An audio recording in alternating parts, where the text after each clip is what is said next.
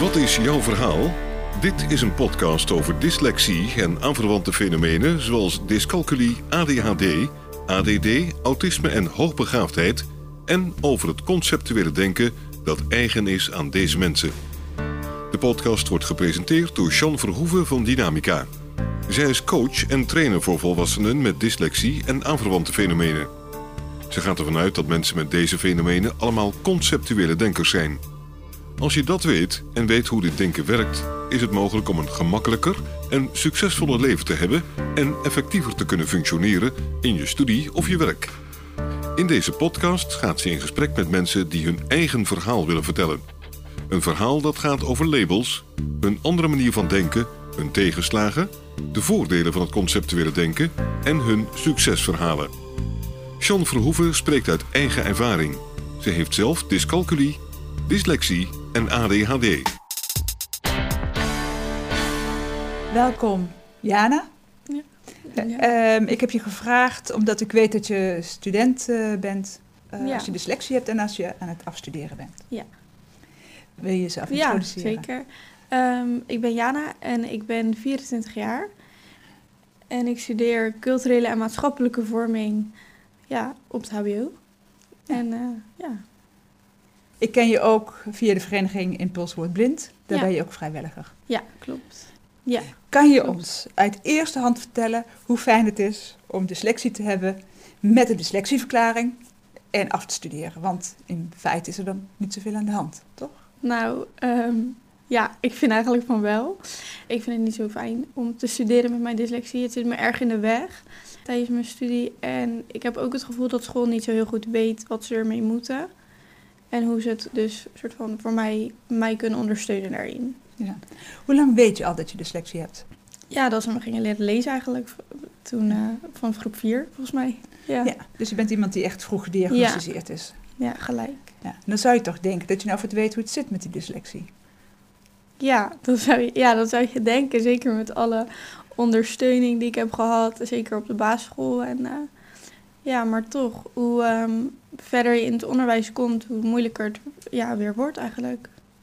En waar zit die moeilijkheid in? Is het dat je de, de stof niet snapt of is het eh, iets anders? Nee, nee, ja, nee, de stof gaat echt heel goed. Want als ik op school ben, in lessen en zo hoor... Dus ik ben echt altijd een beetje zo haantje voorste, weet je wel. Ik praat de hele tijd mee en ik doe heel goed mee in lessen en zo. Maar ik vind het wel... Nou, binnen mijn opleiding zijn eigenlijk alle eh, toetsvormen zijn verslagen.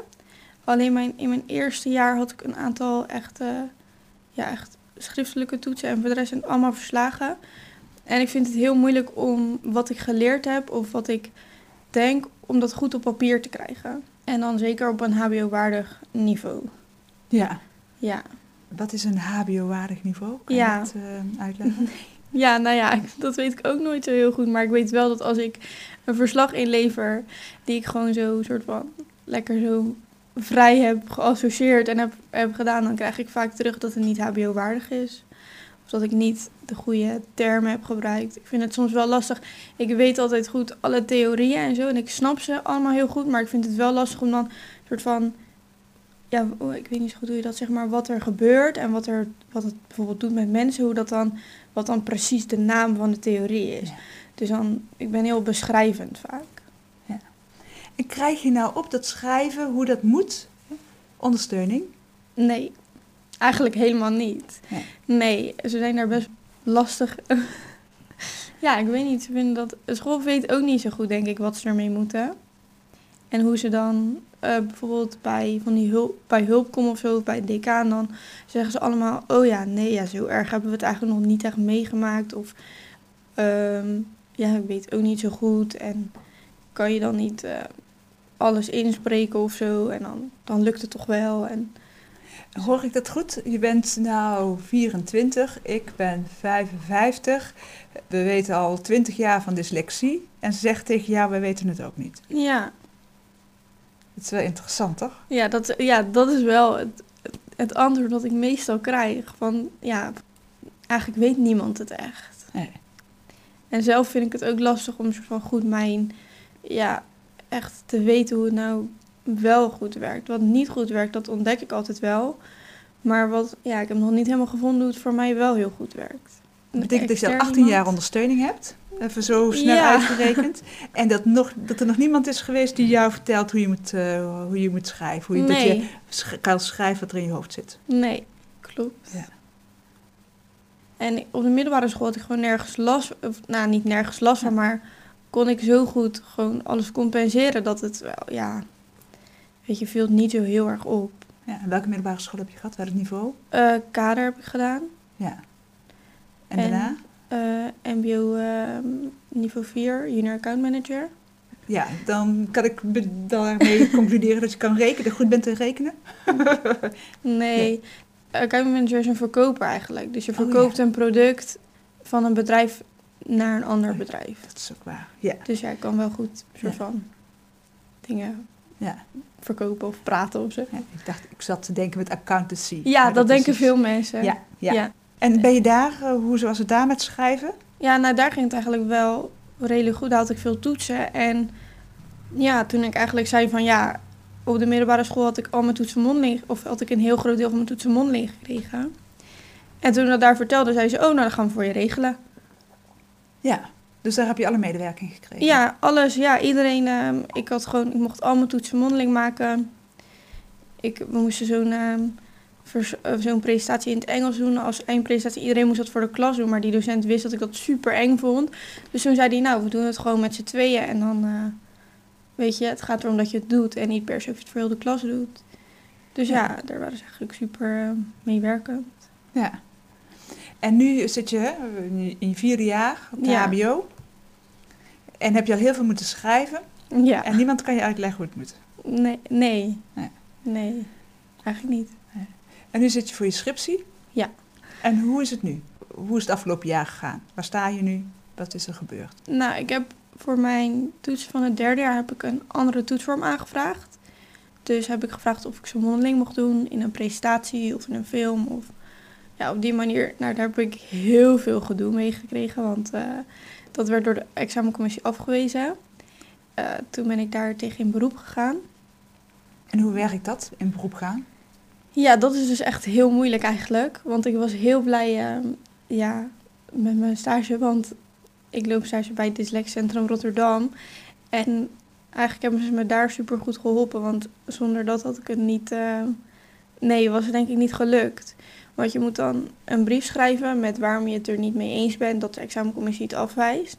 Maar ja, wat ik moeilijk vind is een brief schrijven. Of Ja. is iets opschrijven. Dus daar heb ik hulp bij gehad. Dus je moet iets doen waar je niet goed in bent. Om te Ja. bewijzen dat je niet goed bent, Ja, moet je dat doen. ja. en dan Ja. moet je naar, dan, ehm, naar de klachtcommissie. Ja, daar zei ze gewoon dat de examencommissie in strijd handelt met de wet op gelijke behandeling. Dat ze het niet goed doen, dat ze moeten gaan uitzoeken wat wel mogelijk is. Ja, eigenlijk vooral die punten. Daar zat school wel echt heel erg op. Daar zat ze wel heel erg op van, ja, dit is gewoon tegen de wet wat we nu aan het doen zijn. Ja. En toen? Nou, toen hebben hun uitgesproken dat ze ehm, iets moesten gaan, of dat ze iets moesten gaan uitzoeken, wat, wat wel mogelijk is. En ik had, ja, ik had voor mezelf had ik bedacht, nou, ik moest nog elf verslagen. Maar toen heb ik gezegd, nou, dan doe ik er vijf schrijven en dan wil ik er zes een andere toets voor. Ja.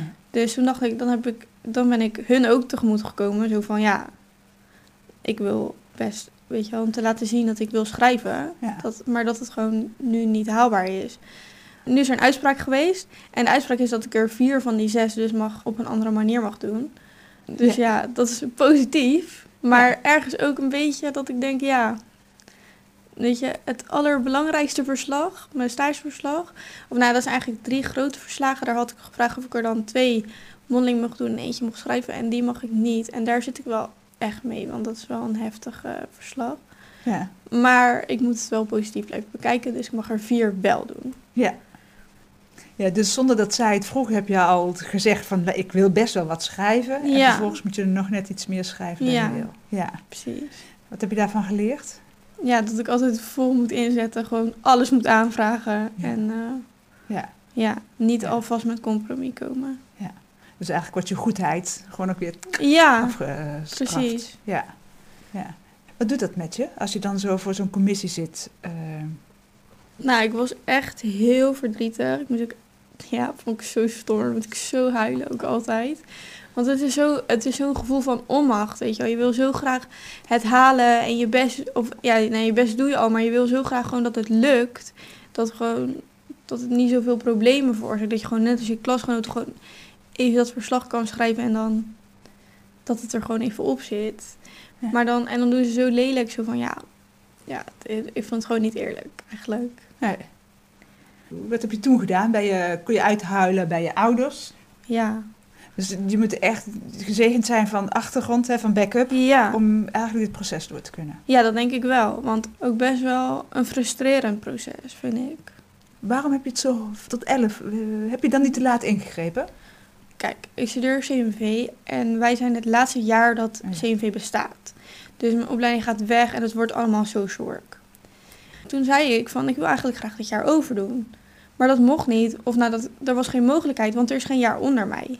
Eh, toen heb ik de vakken van mijn derde jaar ben ik wel naartoe gegaan. Heb ik allemaal lessen gevolgd, alle presentaties gedaan. Dus alles wat echt in de les moet heb ik gedaan. Alleen mijn verslagen heb ik niet geschreven. Want, dus toen heb ik mijn tweede jaar ingehaald in mijn derde jaar. En nu zit ik in mijn vierde jaar. En nu ben ik dus mijn derde jaar weer aan het inhalen in mijn vierde jaar. Maar moet ik ook gewoon de dingen van mijn vierde jaar weer doen. Ja.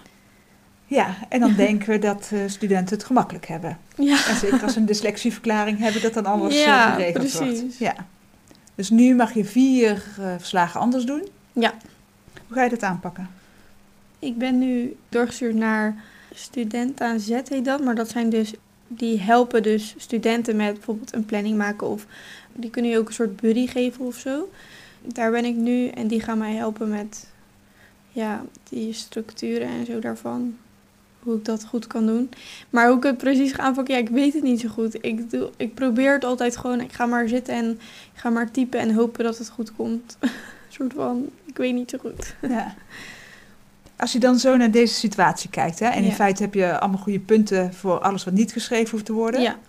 Wat had je nou gewild? Wat zou je nou helpen? Nou, ik denk het eerste wat me heel erg zou helpen is als vanuit school en vanuit docenten begrip krijg voor het feit dat ik dingen op een andere manier leer.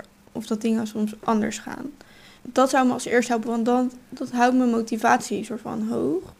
Want nu, ja, docenten die zijn zo negatief of school is zo negatief dat ik dan, daar word ik ook heel negatief van. En dan kom ik een soort van in zo'n spiraal van, ja, weet je wel, als hun dan zeggen, ja, ben je wel HBO-waardig en kan je het allemaal wel, dan ga ik soms ook een beetje aan mezelf twijfelen. En dan denk ik van, ja, dat is, ja, dan, dat is niet nodig, want ik ben wel HBO-waardig en dat weet ik ook gewoon. Dus dat zou me in eerste instantie heel erg hebben geholpen, gewoon vooral voor, ja, mijn motivatie en, en de wil om wel naar school te gaan. Want ik merk wel dat hoe, ja, hoe verder ik in school kom en hoe lelijker de eigenlijk voor mijn gevoel school tegen mij doet, hoe verder ik me weg voel staan van school. Dus waardoor ik het ook moeilijker vind om wel die betrokken student te blijven. Dus dat zou me eh, heel erg hebben geholpen. En ik denk ook ja, een soort van vrijer in die of, eh, andere toetsvorming. Want ik kan denk ik veel meer dan dat, ze, dan dat ze weten, omdat ze me gewoon op een verkeerde manier toetsen. Ja. Noem eens een paar toetsvormen wat je, wat je graag zou willen doen. Nou, ik vind eh, presentaties altijd fijn om te doen. Want dan kan ik gewoon vertellen en dan... Dat vind ik altijd fijn. Ik vind gesprekken met docenten ook fijn. Ik had bijvoorbeeld, dat vond ik wel een mooi voorbeeld. Ik had een keer een verslag geschreven voor het vak eh, conflicthantering. En die had ik heel slecht gemaakt. Maar echt, die, die vrouw die had me ook een bericht gestuurd van... Ja, nou kan je even langskomen. Ze had ook mijn cijfer niet online gezet, want ze dacht... Nee, dit, dit is echt, dit is echt bagger. Dus ze zei, ja, het moet helemaal overnieuw dan zag ze dat ik in paniek raakte natuurlijk. Want ja, ik dacht, hoe ga ik dat dan wel goed doen? Ik weet het gewoon niet. Dan doen we een gesprek. En dan in dat gesprek kan jij dan gewoon vertellen wat je zou opschrijven. Aan het einde van, van het gesprek zei ze, ik weet, je weet gewoon waar je het over hebt. En je hebt het helemaal goed. En alle theorie die ik heb verteld, kan je er helemaal in verwerken. En ze zei, ja, als ik alleen op dit gesprek had mogen beoordelen, had ik je zo'n 9 gegeven, zei ze. Ja. En toen dacht ik, ja, zie je, ik kan het wel. Maar omdat ze dan die, dat verslag en dat gesprek bij elkaar moest, kreeg ik uiteindelijk nog maar een 6. Maar dan denk ik, ja, dat is natuurlijk eigenlijk, Ja. ja, Ja. ik zou dus op een 9 wel kunnen. Ja. Ja, Ja. en ehm, wat ik ook eh, fijn vond, is we hadden bijvoorbeeld supervisie. En dan moest je elke week moest je een soort van ref- reflectieverslagje nog schrijven na je ding. Nou, dat, dat sloeg nergens op, want ik kon helemaal niet zo goed reflecterend schrijven. En toen op de duur zei ik van, dit, dit werkt gewoon niet. En toen werd ik ook best wel een beetje gefrustreerd, want ik dacht, ja, weet je wel, dit lukt gewoon niet. En toen zei hij, nou, hoe wil je het dan? En toen zei ik, nou, ik wil graag mindmaps maken.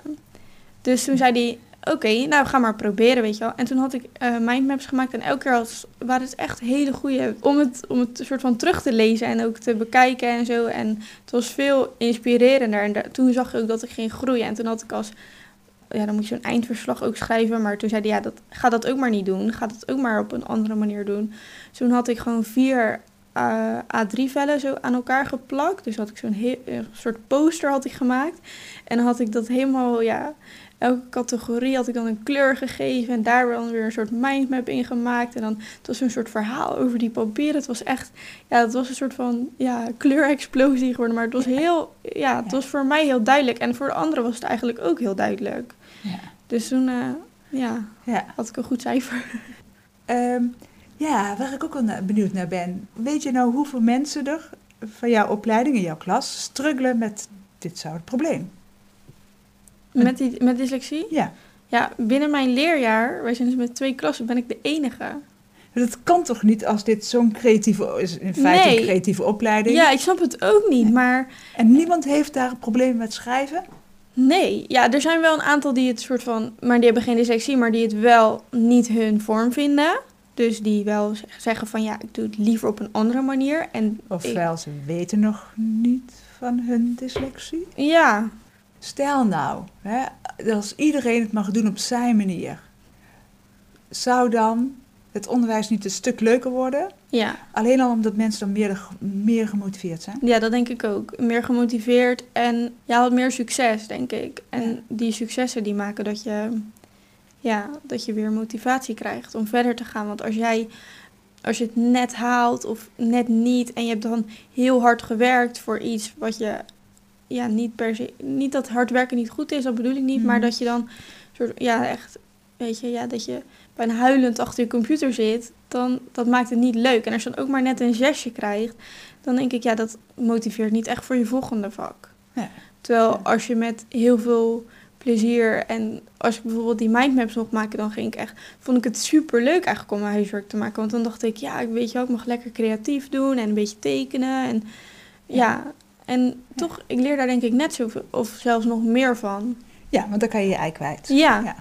En zou het ook niet, als je dat zo, zo vertelt, dan zou ik denken: Goh, is het voor docenten niet veel leuker als je mensen eh, laat doen waar ze goed in zijn? Want dat, dan krijg je een gemotiveerde klas. Ja, dat denk ik ook. Ja, dat het voor een docent ook veel... Het is ook veel leuker om na te kijken, denk ik. Ja. Als je al die creatieve, ja, soort van uitingen ziet. Hoe mensen, ja, jouw stof eh, beheersen. Ja.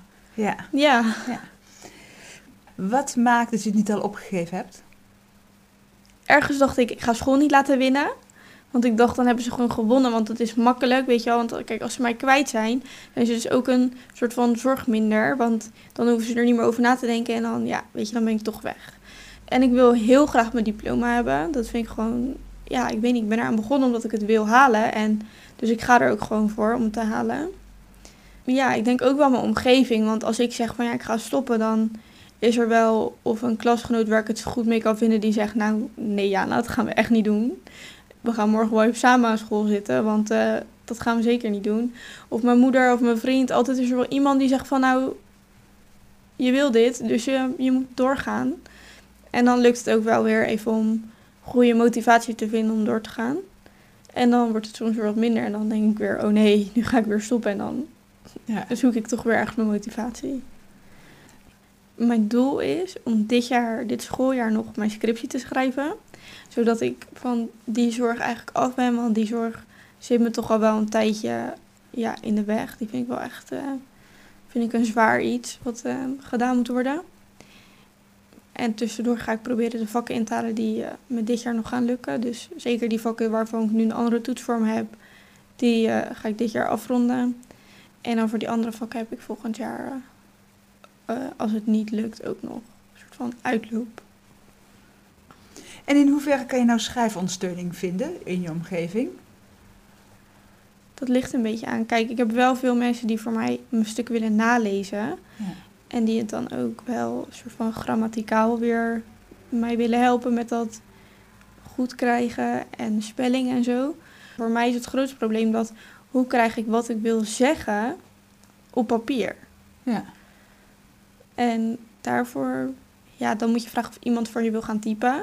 Dus dat doe ik wel met mensen, maar er zijn niet zo heel veel mensen die er echt tijd voor hebben om met mij een heel verslag te gaan schrijven. Ja. Ja. En Laat dan nog zes elf. anderen. Ja, Ja. ja. precies. ja. Is er niemand die je in kan huren? Ja, maar waar hou ik geld vandaan om dat te doen? Ja. Dat is wel een beetje een ding. Ik bedoel, ja, ik heb niet meer geld dan andere studenten. Dus ja, nee, dat, ja, ik weet niet hoe ik dat moet betalen. Is er nog iets wat verteld moet worden? Ja, het is wel denk ik fijn om een soort van netwerk om je heen te hebben met mensen die ja, er voor je zijn. En die je dus ook ja, kunnen opvangen als het niet zo goed gaat. Ja. In hoeverre krijg je bij docenten, bij individuele docenten begrip? Mm, nou, het verschilt wel erg per docent. Ehm, ik denk dat er veel docenten zijn die het wel willen, maar die niet weten hoe. Dus Ja. die je wel een soort van willen ondersteunen, maar die gewoon geen idee hoe ze dat moeten gaan aanpakken, denk ik. Of wat er mag, of wat er niet mag. Een groot deel van de docenten vind ik, die ja, denken, ja, weet je, HBO is HBO. Je moet maar gewoon schrijven. Anders hoor je er niet. Ik bedoel, ja, ik denk, ik zit op zo'n sociale opleiding. Ja. Het zijn zulke, weet je, er wordt toch wel verwacht dat wij sociale mensen zijn, maar ook dat de mensen, ja, ook de docenten zijn allemaal sociaal, sociaal Ja. opgeleide mensen. Dus dan denk ik, hoe kan het dat zo iemand dan zegt, ja, dan hoor je misschien op het HBO thuis. Dus je krijgt een opleiding om mensen te ondersteunen die uitvallen in de maatschappij. Want dat is in feite wel waar het Ja. sociaal-cultureel werk voor staat. En vervolgens val jij zelf uit Ja, en mag je het uitzoeken. Ja.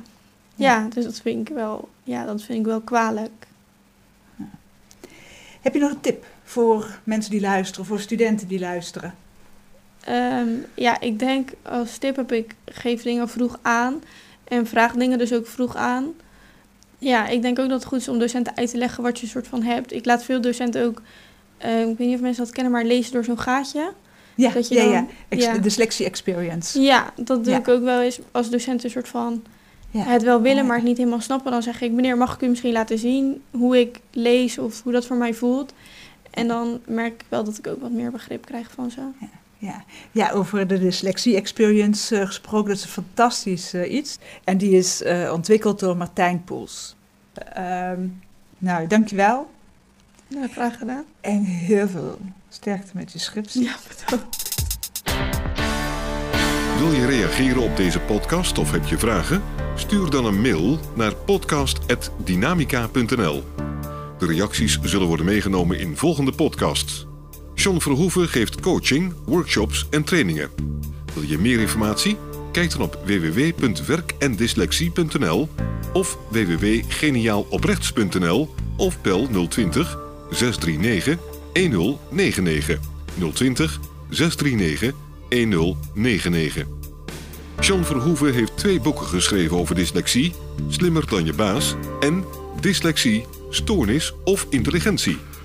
Deze boeken zijn te koop in elke boekhandel. Stuur de podcast door naar iedereen waarvan je vindt dat ze meer zouden moeten weten over dyslexie, ADHD, ADD, dyscalculie, autisme en hoogbegaafdheid en het conceptuele denken. Deze podcast is gemaakt in samenwerking met Marcel de Hoog van Storytelling Media. Hij verzorgt de technische, redactionele en morele ondersteuning. Tot de volgende aflevering.